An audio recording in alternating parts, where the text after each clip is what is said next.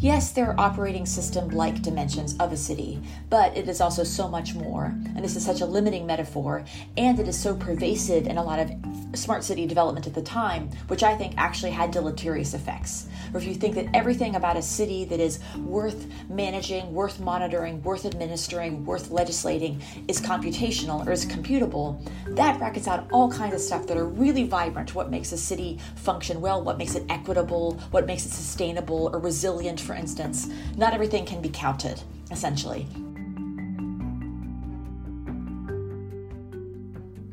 Welcome to UAR Remixed, a new podcast from the journal Urban Affairs Review.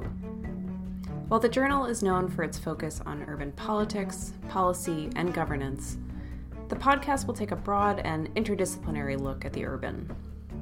In our first mini series, which you just heard a sneak preview of, we will be exploring the relationship between cities and technology.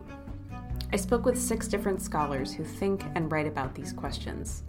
So I'm Professor Ayona Datta. My name is uh, David Banks. I'm Erin McElroy. My name is John Stehlin. Uh, I'm Ryan Burns. Hi, I'm Shannon Mattern. Over the next four episodes, we'll be talking about smart cities, urban platforms, and the political implications of technological change in urban contexts.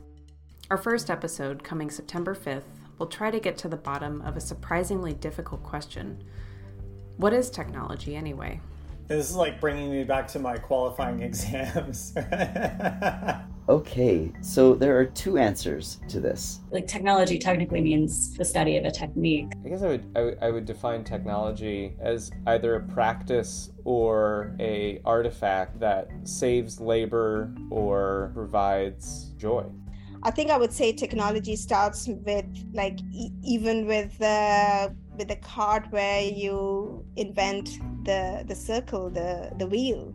Uh, and that is a form of technology. Of course, a dashboard, these multiple screens on a kind of a, a wall in front of us or on our own devices, is uh, clearly fits into our contemporary understanding of what it constitutes technology. But I wanted to remind us that there were precursors to this, um, both in analog and digital form. If you want to hear more, you can subscribe now on your favorite podcast app.